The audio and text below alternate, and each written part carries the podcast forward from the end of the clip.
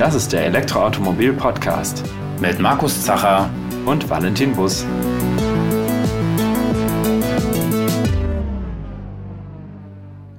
Als indirekte Folge des Ukraine-Konflikts wurden die Strompreise letztes Jahr ordentlich durcheinandergewirbelt, was bekanntlich zu deutlich gestiegenen Stromkosten für die Endverbraucher geführt hat.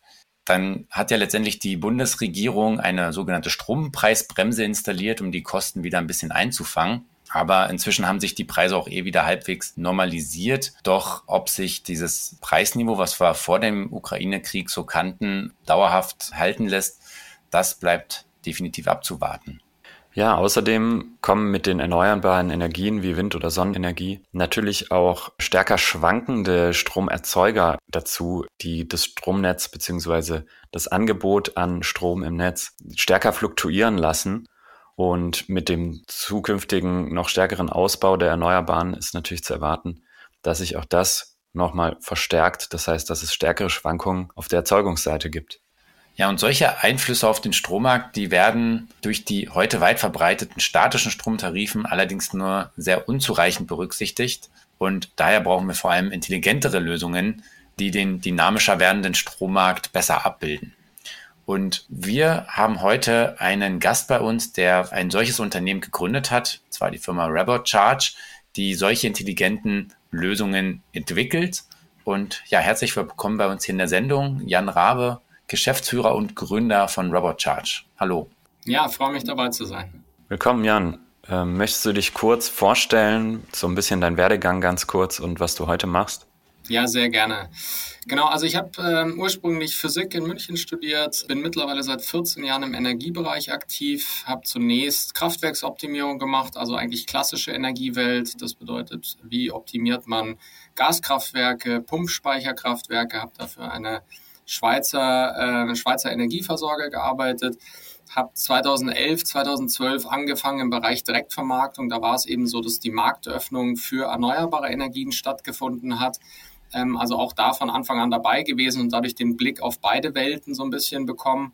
Und äh, jetzt über die letzten zehn Jahre habe ich drei Firmen gegründet und genieße es in der Selbstständigkeit zu versuchen, wirklich die Energiewende voranzutreiben. Das ist das Bestreben hinter allen drei Firmen und sozusagen smartere Lösungen äh, in, in das System zu bekommen und wie, wie es ja schon angesprochen wurde, sozusagen auch so ein bisschen die Connection zwischen Energiewende und Mobilitätswende hinzubekommen. Also wie kann man zum Beispiel auch Elektroautos beispielsweise dafür nutzen, ähm, diese, diese Volatilitäten im Stromsystem auszugleichen. Also das ist so ein bisschen meine Passion und, und äh, da, da lebe ich für, genau. Mhm. Ähm, ja, aber vielleicht bevor wir uns gleich ähm, Rabot Charge widmen, wie es da zu der Gründung gekommen ist, Kannst du vielleicht nochmal versuchen zu erläutern, wie denn heute eigentlich der Strompreis sich zusammensetzt, wie der heute berechnet wird bei den klassischen statischen Stromtarifen, die wahrscheinlich ja noch die meisten ZuhörerInnen auch nutzen?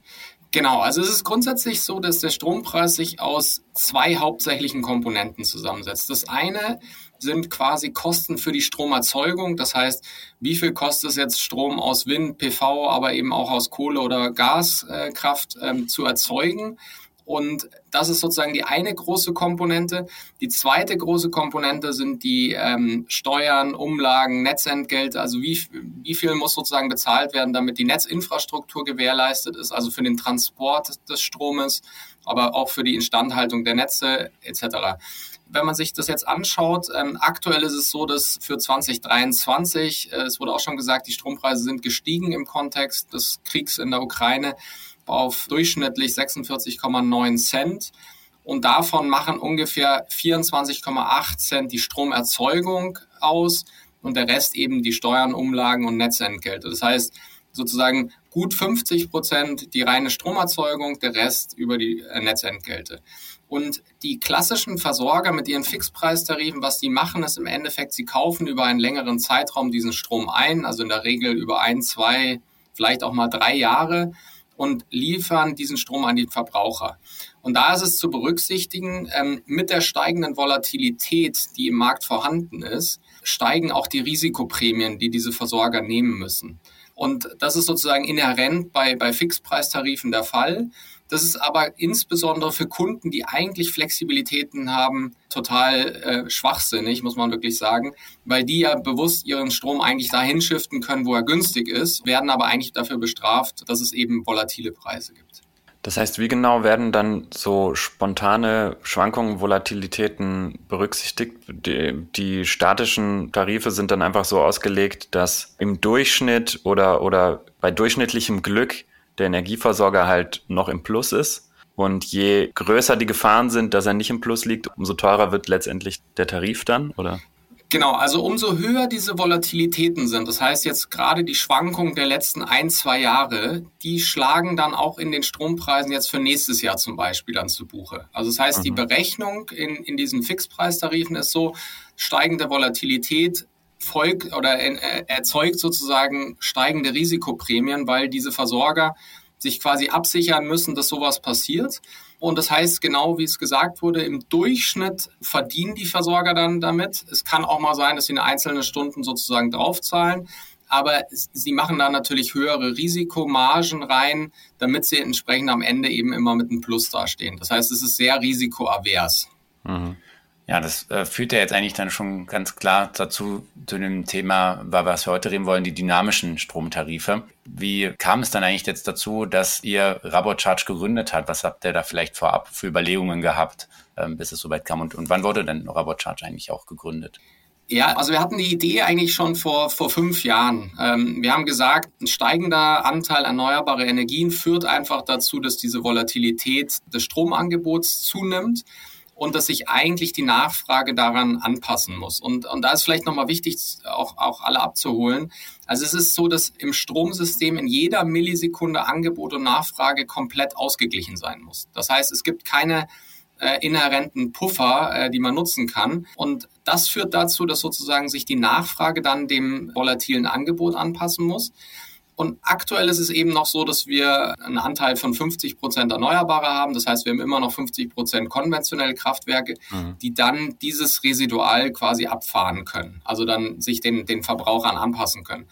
Wenn wir aber auf einen Anteil von 80, 90 Prozent Erneuerbare kommen wollen, dann müssen wir dahin kommen, dass sich eben auch die Verbraucher dem Angebot sozusagen anpassen und den Strom in Zeiten verbrauchen, wo wir sehr viel oder zu viel Erneuerbare eigentlich haben. Also es wird Zeiten geben, wo wir viel zu viel Erneuerbare haben, wo die Preise auch negativ sein werden. Und das sind natürlich große Chancen auch für Verbraucher, gerade für die Verbraucher, die Flexibilitäten haben, wie eine Wärmepumpe, ein Heimbatteriespeicher oder ein Elektroauto.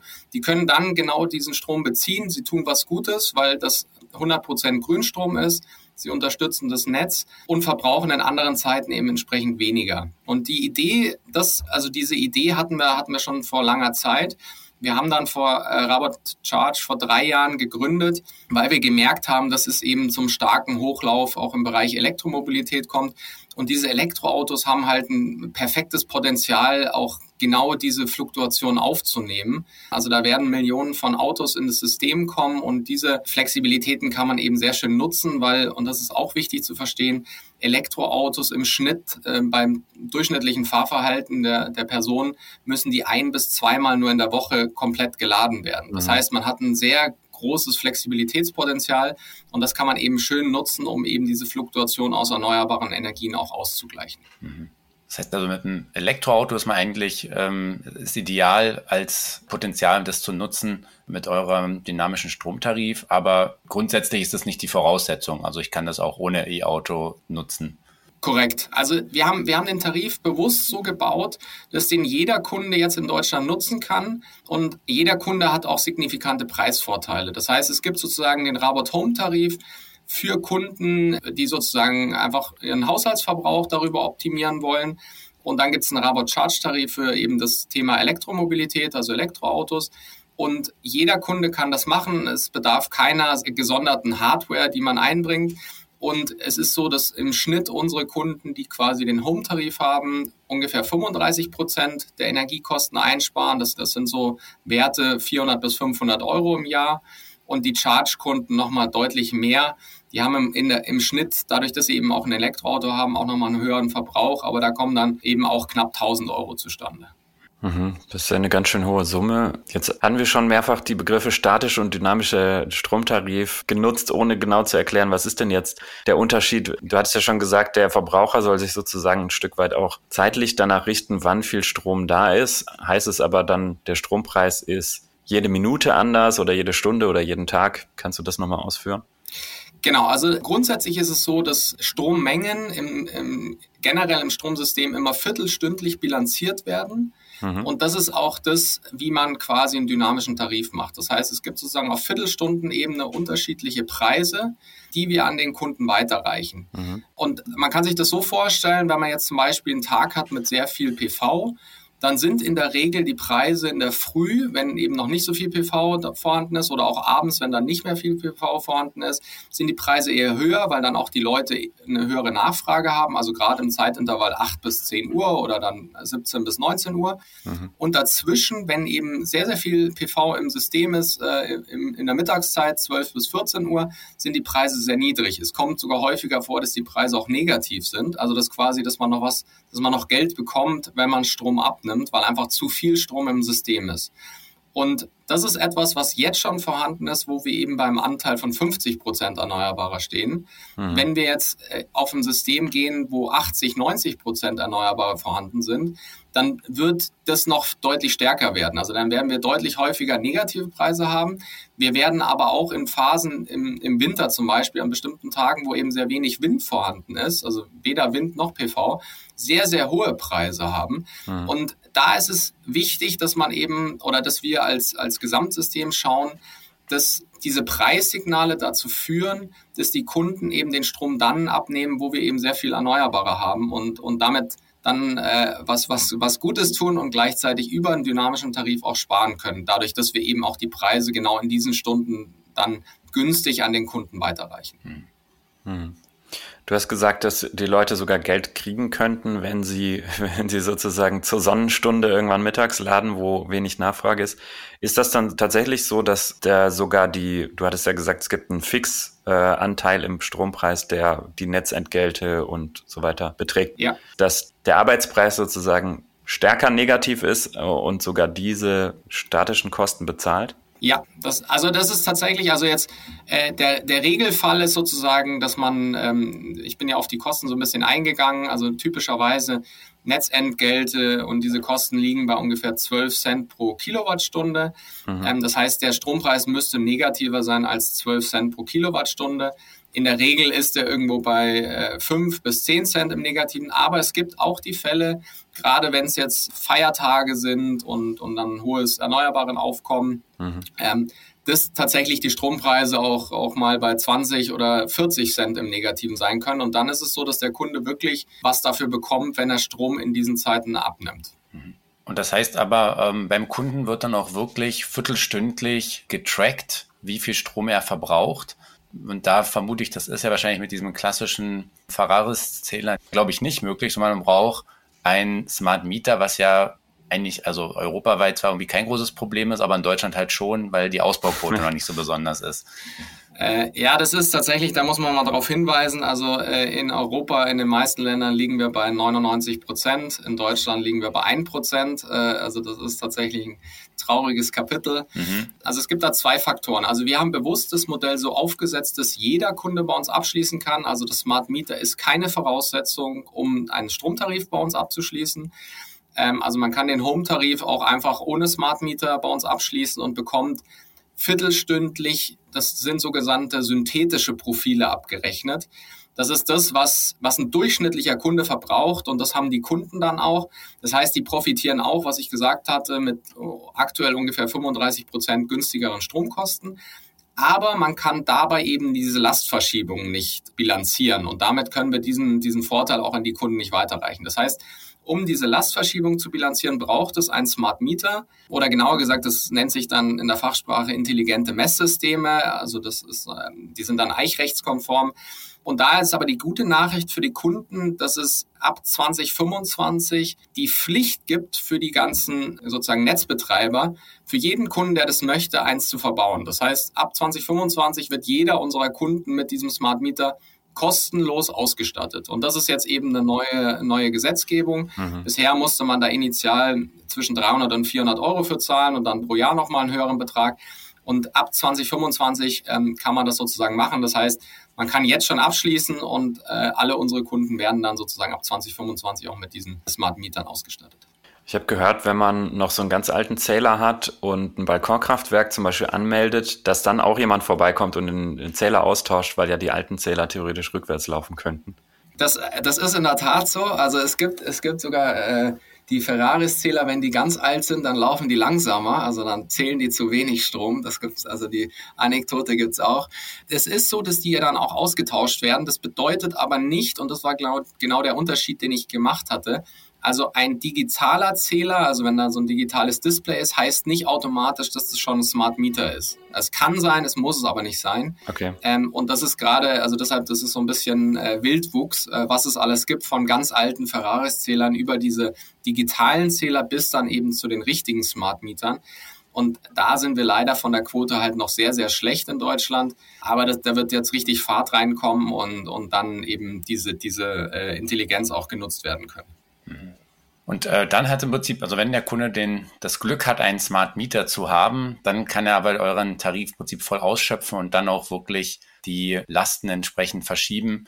Das heißt, dann profitiert er auch davon, wenn er die Möglichkeit hat, mittags sein Fahrzeug zu laden, dass er das dann, dass vielleicht sogar von den negativen oder von den sehr niedrigen Preisen ähm, direkt profitiert. Genau, also für die tatsächliche Lastverschiebung zum Beispiel beim Ladeprozess eines Elektroautos ist es erforderlich. Wir haben aber bewusst auch für die Kunden, die noch keinen Smart Meter haben, äh, eine sogenannte ökologische Optimierung. Also auch da verschieben wir quasi den Ladeprozess in Zeiten, wo wir eben möglichst viel erneuerbare Energien haben. Aber da kann sozusagen diese Verschiebung dann nicht finanziell bilanziert werden, leider noch. Mhm. Und somit ist, tut er was Gutes, aber es schlägt sich noch nicht zusätzlich sozusagen auf, auf, äh, in der Stromrechnung nieder. Mhm. Mhm. Wie kann man sich dann vorstellen, wie funktioniert die Verschiebung? Also muss der, der Kunde, der Stromkunde dann selber gucken, wie ist denn jetzt gerade der aktuelle Strompreis und dann selber sagen, ja, jetzt stecke ich mein Auto an und wie kriegt er das raus? Äh, gibt es da eine App oder eine Webseite oder wie läuft das? Genau, also es gibt, ähm, wir haben bewusst gesagt, wir brauchen für dieses Konstrukt eine App, weil die Kunden sollen damit interagieren. Das heißt, ein Kunde lädt sich unsere App runter, kann entweder über die App oder die Website äh, abschließen, also einen Stromvertrag abschließen. Und bei der App ist es eben so, dass er dann ein, ein Elektroauto connecten kann oder eine Wallbox oder auch eine Wärmepumpe connecten kann und da einen sogenannten Fahrplan hinterlegen kann. Also er kann seine Präferenzen eingeben. Das Auto soll bis zu einer bestimmten Uhrzeit, also sagen wir 8 Uhr in der Früh, mit mindestens 50 Prozent geladen sein, im besten Fall mit 80 Prozent. Mhm. Und dann würden wir im Hintergrund laufend nach den besten Strompreisen schauen, diese für ihn beschaffen und das laufend bedeutet einmal am Tag vorher und dann laufend auch untertägig, das ist der sogenannte Intraday-Markt. Und diese Preise ihm weiterreichen und auch den Ladeprozess entsprechend steuern. Das heißt, er würde sein Auto ganz normal an, anschließen. Ähm, wir würden, wenn wir da nicht gleich laden würden, einen äh, sogenannten Discharge-Befehl senden, also das Auto eben entsprechend nicht lädt. Und wenn dann eben beispielsweise, wir haben die Stunde nachts, zwei bis drei Uhr nachts gekauft für den Ladeprozess, dann würden wir eben um zwei Uhr einen Charge-Befehl und um drei Uhr nachts einen Discharge-Befehl senden. Und, und so können wir sozusagen das Ganze steuern, aber es ist eben basierend auf den Präferenzen des Kunden. Der kann zum Beispiel auch sagen, ich möchte jetzt möglichst schnell laden. Also mir ist jetzt der mhm. Preis aktuell egal. Und diese Individualität ist, glaube ich, sehr wichtig, damit eben die Leute sich da auch wohlfühlen, damit sie das genauso machen können, wie sie wollen. Und deshalb gibt es die App. Da, da hat man andere Funktionalitäten noch wie Auswertung, wie ist der Anteil erneuerbarer Energien aber sozusagen eben auch die Funktionalität darauf einzuwirken. Das heißt also, der Ladevorgang, der lässt sich soweit eigentlich automatisiert steuern. Ich kann dann beispielsweise auch, wenn ich vielleicht einen Homeoffice-Tag habe, das Auto steht äh, den ganzen Tag draußen, dann kann ich es wahrscheinlich optimal nutzen. Dann habe ich ein größeres Zeitfenster zur Verfügung, wo der Strompreis optimiert werden kann und kann dann ja, entsprechend günstig nachladen für die Woche. Wie weit im Voraus kann ich denn aber den Preis sehen, wenn ich sage, ich möchte jetzt zum Beispiel auch ähm, in günstige Zeiten die Waschmaschine einschalten und die Spülmaschine und was weiß ich was alles? Mhm. Habe ich da irgendwie ein bisschen Vorausschau und wie groß ist die ungefähr? Genau, also da äh, zwei Faktoren. Also in der Optimierung, die wir im Hintergrund betreiben, wir schauen sieben Tage in die Zukunft um sozusagen auch den Ladeprozess von, vom Elektroauto zu optimieren. Das, was wir dem Kunden in der App auch anzeigen, ist eine, ist eine Prognose für die nächsten zwölf Stunden. Also, dass er quasi sieht, beispielsweise mittags ähm, haben wir einen sehr hohen Anteil erneuerbarer Energien. Die Strompreise sind niedrig und er kann, genau wie beschrieben, sozusagen seine Waschmaschine oder sein, sein Trockner entsprechend in so einen Zeitintervall äh, stellen. Für, für einen Ladeprozess eines Elektroautos hat man eben größeren Flexibilitätsspielraum, deshalb gehen wir da so, sogar im Hintergrund sieben Tage in die Zukunft. Mhm. Mhm. Äh, noch eine technische Frage, wie wenn du sagst, man kann das Laden des Autos starten und unterbrechen und wieder aufnehmen, gibt es da irgendwelche technischen Anforderungen an eine Wallbox oder die Ladeinfrastruktur dann? Also da ist es so, dass wir sozusagen äh, den Großteil der Anbieter connected haben, sowohl bei den Elektroautos als auch den Wallboxen. Mhm. Ähm, es gibt einzelne Anbieter, die sich dem versperren, aber das ist wirklich, also wir haben über 90 Prozent der Elektroautos, über 90 Prozent der Wallboxen. Das heißt, es kann theoretisch vorkommen, dass genau die Kombination einer, der äh, eine Wallbox hat und ein Elektroauto, die beide nicht kompatibel sind, das ist aber die Wahrscheinlichkeit ist sehr gering. Also da unter, unter 5 Prozent auf jeden Fall. Das heißt, in der Regel kommuniziert dann die RaboCharge-App mit der Wallbox oder mit dem Auto, oder? Ja, un also ungefähr kann man sich vorstellen. Also es passiert indirekt, das heißt, über die RaboCharge-App bekommen wir die Daten in, in unser Backend-IT-System und das Backend-IT-System kommuniziert dann direkt mit den Autos. Cool. Da werden dann sozusagen die Schnittstellen der Fahrzeuge angezapft, äh, die Korrekt. APIs, die es da gibt. Es gibt ja auch manche andere Apps, die für ganz andere Zwecke, die das ja auch nutzen. Und da mhm. greift ihr sozusagen drauf zu. Genau, richtig. Ja, okay. Ja, vielleicht, weil wir damit auch am Anfang so eingestiegen sind. Wenn angenommen, jetzt haben wir wieder so Situationen von der Energiekrise. Da war ja jetzt gerade im letzten Jahr wurde ja der Strompreis stark dominiert auch von Gaskraftwerken, weil die letztendlich mhm. den höchsten Preis hatten aufgrund der hohen Erdgaspreise. Mhm. Und die Preiszusammensetzung am, an der Börse richtet sich ja nach dem Merit-Order-Prinzip. Mhm. Das heißt, oder vielleicht kannst du es auch noch besser erläutern, wie das nochmal funktioniert, bevor ich das mich hier ein, ein abstammel. Ja, also Merit-Order-Prinzip gibt es eigentlich in jedem Markt. Das bedeutet einfach, dass sozusagen das Gut mit den höher, höchsten Grenzkosten den Preis setzt. Und im Strombereich sind diese höchsten Grenzkosten eben variabel. Es bedingt auch die Nachfrage. Das heißt, die Nachfrage zum Beispiel in der Nacht ist deutlich geringer und dadurch brauche ich einfach eine geringere Anzahl an Strommenge. So, und wenn ich jetzt in dieser Nacht zum Beispiel äh, sehr viel Wind habe, dann kann es sein, dass der Wind völlig ausreicht für die Nachfrage. Und Wind hat halt im laufenden Betrieb quasi keine Grenzkosten. Also Windräder, PV-Anlagen, die produzieren, egal wie der Preis ist, weil, weil sie einfach keine Grenzkosten haben. Und jetzt auf der anderen Seite bei, bei konventionellen Kraftwerken, Gaskraftwerken, Kohlekraftwerken brauche ich ja Gas oder Kohle, um die Energie zu konvertieren. Das heißt, ich habe immer Grenzkosten, die sich anhand der globalen Handelsmärkte sozusagen orientieren. Also was muss ich bezahlen, um eine bestimmte Energiemenge Gas oder Kohle zu kaufen. Hm. So, und am Ende äh, ist das sozusagen äh, marktwirtschaftlich einfach ein Prinzip, das, das ist auch völlig üblich und äh, Deshalb, das ist in anderen Sektoren genauso. Was dadurch passiert, ist im Endeffekt, dass in jeder Stunde, Viertelstunde quasi ein anderer Grenzpreis gilt. Und, und ähm, wenn man jetzt einen Fall hat, quasi, man hat bestimmte Stunden, wo die Erneuerbaren ausreichen, da ist dieser Grenzpreis, kann eben negativ sein, weil auch bei negativen Preisen die Erneuerbaren produzieren werden. Und es gibt aber andere Fälle, wo quasi das nicht ausreicht, wo man Gaskraftwerke braucht, Kohlekraftwerke braucht. Und dann setzt sozusagen das teuerste Kraftwerk den Preis. Und wenn dann der Gaspreis sehr stark gestiegen ist, steigt dadurch auch der Strompreis, weil einfach die Kosten für diesen Einkauf des Gases entsprechend hochgegangen sind. Und das ist das, was im Endeffekt letztes Jahr passiert ist. Das heißt, wir hatten den Fall, ähm, dass sowohl die Kohle als auch die Gaskosten stark gestiegen sind und damit dann auch indirekt die Strompreise. So, und das war im August letzten Jahres extrem in den anderen Monaten, also es ist sozusagen immer noch die Strompreise und das, das ist ganz wichtig auch zu sagen, die waren zeitweise mal ja ein, ein Faktor 10 höher als ursprünglich. Also ursprünglich hatte man den reinen Energie-Nettoarbeitspreis waren 5 Cent und der ist zeitweise auf 500 gestiegen. Hm. Aktuell liegen wir noch bei ähm, 10 Cent. So, und das, das ist sozusagen jetzt äh, das, was man da sagen kann. Das heißt, die, es hat sich schon sehr stark normalisiert. Also das ist einfach, äh, hat damit zu tun, dass sich die globalen Lieferketten wieder normalisiert haben, dass wir sogenanntes LNG, also verflüssigtes Erdgas, mittlerweile nach Deutschland bekommen Und dadurch ist der Strompreis aktuell, also der reine Netto-Strompreis sozusagen immer noch doppelt so hoch wie vor, vor der Krise. Aber, und wenn man jetzt, dann, dann wird der Strom auch für die nächsten Jahre jetzt schon gehandelt. Und da sieht man, dass die Strompreise, also dass der ganze Markt erwartet, dass der Strompreis weiter fallen wird noch nicht auf das Vorkrisenniveau, aber dass es sich weiter normalisieren wird, weil einfach sich die Lieferketten wieder einspielen. Und dann kommt noch ein zweiter Faktor hinzu, dass einfach die globale Wirtschaft nicht ganz so gut läuft. Ähm, das heißt sozusagen die Nachfrageseite auch nicht so stark ist. Ähm, und äh, deshalb sozusagen sieht man da eine klare Entspannung und, und das wird auch für die Zukunft erwartet. Und da hat man jetzt wiederum ähm, bei den dynamischen Tarifen den Vorteil, dass man diese fallenden Preise auch gleich eins zu eins weiter verrechnet bekommt, während bei den Fixpreisen, was ich gesagt hatte, immer so ein Zeitversatz von ein bis drei Jahren da drin liegen kann. Mhm.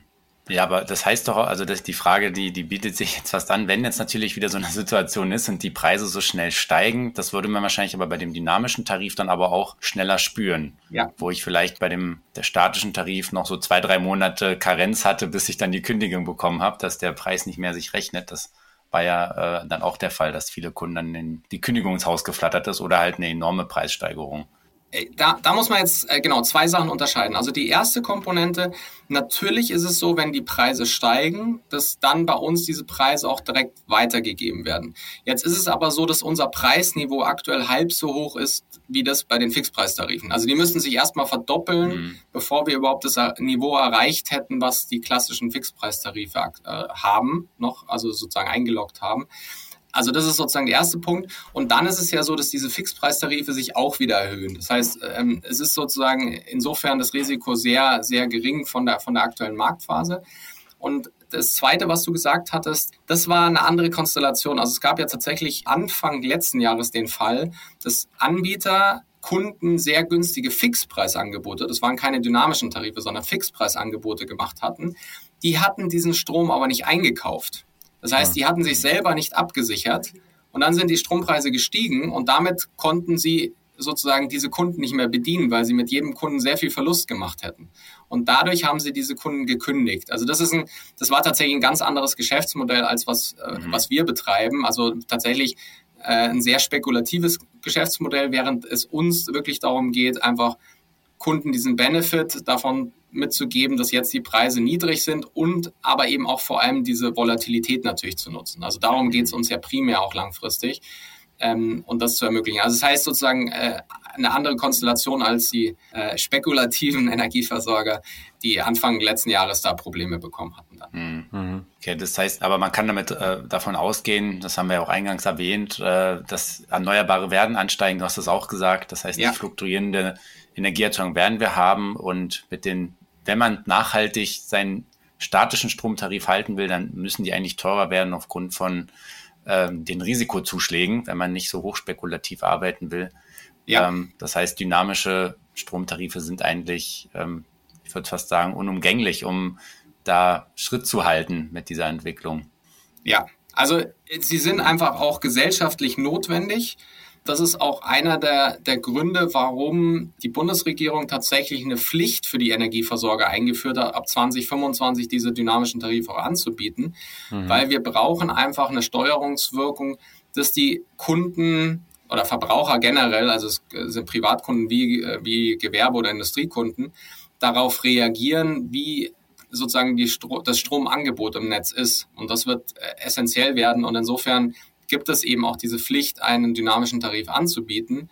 Und genau da ist es, da ist es eben so, dass wir tatsächlich da auch unterstützen. Das heißt, wir haben tatsächlich eine sogenannte White-Label-Lösung, ähm, die wir auch Energieversorgern anbieten, dass sie sozusagen unsere technischen Komponenten nutzen können, weil das ist tatsächlich nicht ganz so einfach, das in bestehende IT-Infrastrukturen einzubauen. Gerade mit diesem Thema, man hat eine App, man, man steuert Autos, man hat sozusagen eine Optimierung und Prognose auf Einzelkundenebene, also auf sehr kleinen äh, Energiemengen eigentlich. Da braucht man eben Machine Learning-Mechanismen. Äh, Aber äh, das ist sozusagen unser Ansatz, einerseits tatsächlich das eigene Produkt zu haben, aber dann auch Energieversorger äh, in die Lage zu versetzen, das, das anzubieten, weil wir das eben entsprechend brauchen. Mhm.